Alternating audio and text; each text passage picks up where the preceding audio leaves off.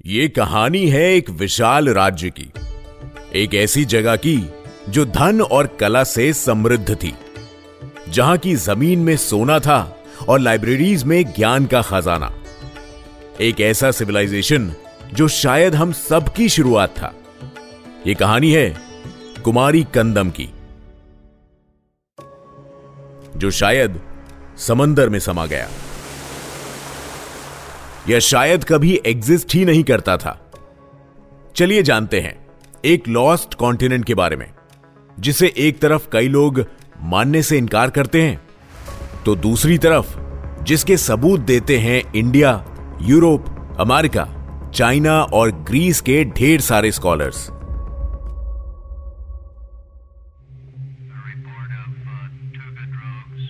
mysteries, theories, and the unknown.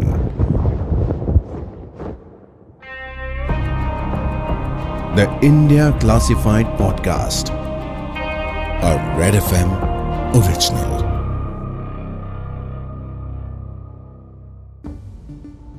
नमस्कार स्वागत है आपका इंडिया क्लासिफाइड में मैं हूँ पूरब और इस सीरीज़ में हम डिस्कस करते हैं कुछ ऐसी मिस्ट्रीज के बारे में जिनके जवाब ढूँढने पर भी नहीं मिलते अगर ऐसा कोई टॉपिक है जिसने आपको क्यूरियोसिटी से भरा हुआ है तो बताइए हमें। At the rate Red FM podcast पर, या फिर मुझे डीएम कीजिए। Eight the rate RJ Purab पर। साल 1864 में एक किताब पब्लिश हुई। मैमल्स ऑफ़ मेडागास्कर यह बुक लिखी थी फिलिप्स क्लैटर नाम के एक इंग्लिश जूलॉजिस्ट ने। मेडागास्कर, अफ्रीका का एक आइलैंड नेशन है, जिसकी खासियत है वहाँ के लीमर्स। लीमर बंदर जैसी ही एक प्रजाति है।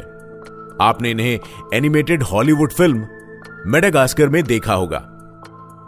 किताब में फिलिप ने एक बेहद दिलचस्प ऑब्जर्वेशन लिखा है। उन्होंने बताया है कि मेडागास्कर के जंगलों में पाए जाने वाले लीमर इंडिया और ऑस्ट्रेलिया में भी मौजूद हैं। हालाँकि मेनलैंड अफ्रीका में कोई लीमर्स नहीं है। तो फिर ज़मीन पर रहने वाले ये जानवर इंडियन ओशन की दूसरी तरफ़ बसे ऑस्ट्रेलिया और इंडिया तक कैसे पहुँचे? फिलिप के मुताबिक लीमर्स का इस तरह फैलना तभी मुमकिन था, जब मेडागास्कर इंडिया और ऑस्ट्रेलिया की लैंड एक दूसरे से कनेक्टेड हो। उन्होंने कहा कि इन तीनों के बीच एक विशाल लैंडमास होना चाहिए, जो बाद में इंडियन ओशन में सबमर्ज हो गया होगा। इस लैंडमास को फिलिप ने लेमूरिया नाम दिया। वैसे फिलिप की किताब से कई सेंचुरीज पहले लिखे गए एक तमिल महाकाव्य में इस जगह की बात हो चुकी थी।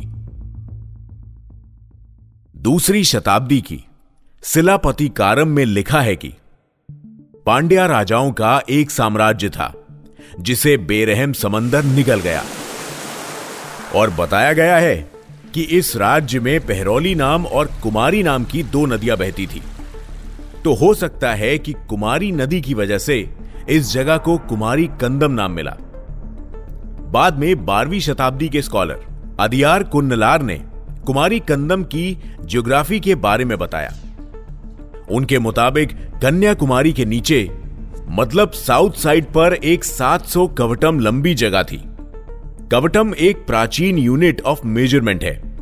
एक कवटम लगभग 10 किलोमीटर जितनी लंबी है। इस हिसाब से कुमारी कंदम की लंबाई 7000 किलोमीटर थी। कहते हैं कि टपोग्राफी के आधार पर कुमारी कंदम को 49 टेरिटरीज में बांटा गया था। इस कॉन्टिनेंट पर घने जंगल थे, विशाल माउंटेन रेंजेस थी कोस्टल एरियाज़ थे, और शायद रेगिस्तान भी थे। विशेषज्ञों के हिसाब से कुमारी कंदम कल्चरली भी बेहद समृद्ध था। यहाँ तमिल डायनेस्टी के पांड्या राजाओं ने ग्यारह हज़ार साल राज किया था, जिस दौरान यहाँ तीन संगम आयोजित हुए। संगम दरअसल एक महासभा होती थी, जिसमें बड़े बड़े तमिल स्कॉलर्स पोएट्स और फिलोसोफर्स साथ आकर नई कविताएँ लिखते थे और अपनी रचनाएँ पेश करते थे। भाषा और साहित्य का यह त्योहार तमिल कल्चर का एक मुख्य आधार है। एक संगम जनरेशन तक चलता था, जिस दौरान कई राजा आते और जाते थे। कहते हैं कि पहला संगम करीब 4500 साल चला। और उसमें सिर्फ़ इंसान ही नहीं, बल्कि भगवान शिव, कुबेर और मुरुगन भी शामिल हुए थे। कुमारी कंदम के बारे में सिर्फ़ तमिल लिटरेचर ही नहीं, बल्कि संस्कृत ग्रंथों में भी बात हुई है। स्कंद पुराण, गरुण पुराण और भगवत पुराण में इस जगह के निशान मिलते हैं। मत्स्य पुराण का मेन कैरेक्टर, मनु, कुमारी कंदम के एक द्रविड़ देश का राजा था।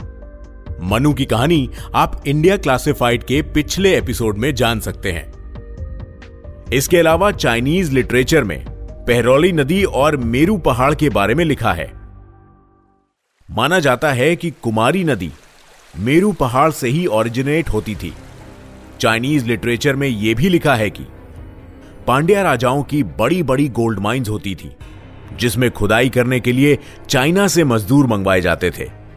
ग्रीक एक्सप्लोरर मेगस्थीन्स की किताब इंडिका में भी एक ऐसी जगह का ज़िक्र है, जो शायद साउथ इंडिया और श्रीलंका के आसपास हुआ करती थी।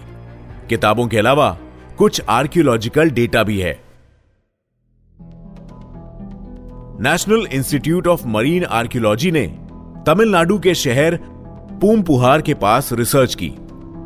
पूमपुहार के कोस्ट से लगभग 40 किलोमीटर दूर समंदर में उन्हें कई ऐसे सबूत मिले, जो इंडिकेट करते हैं कि वहाँ लगभग पंद्रह हज़ार साल पहले एक एंशियंट सिटी हुआ करती थी।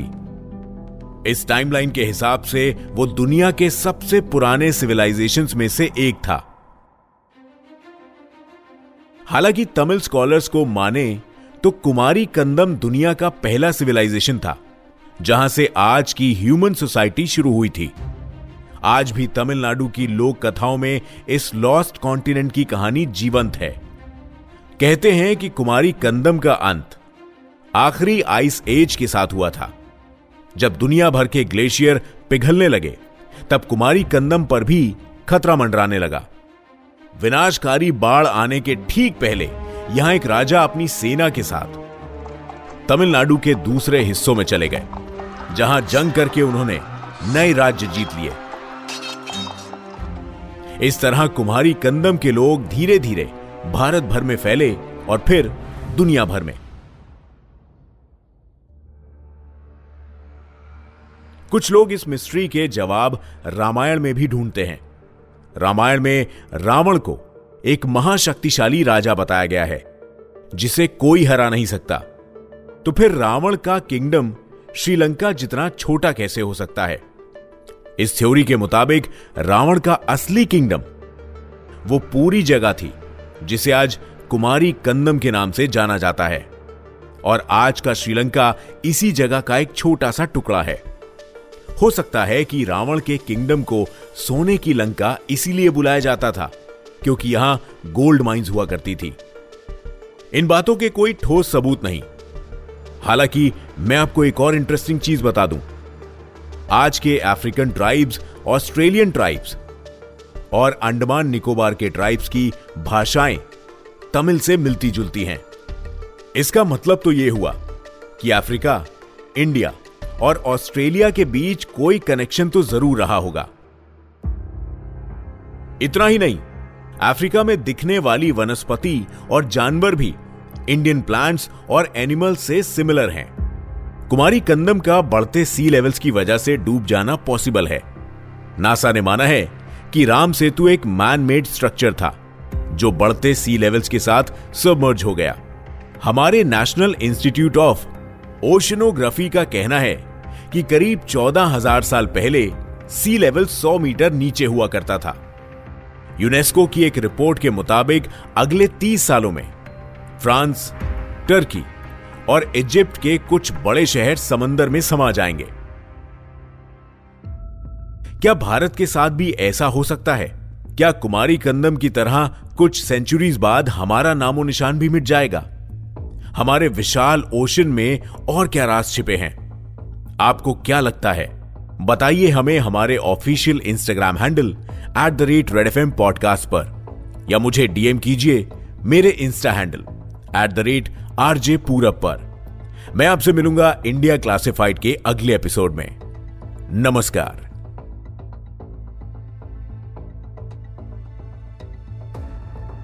You are listening to Red podcast India Classified written by Mihir Joshi audio design by Ayush Mehra creative direction by Dhruv Law Send your feedback and suggestions. Write to us at podcast at redfm.in.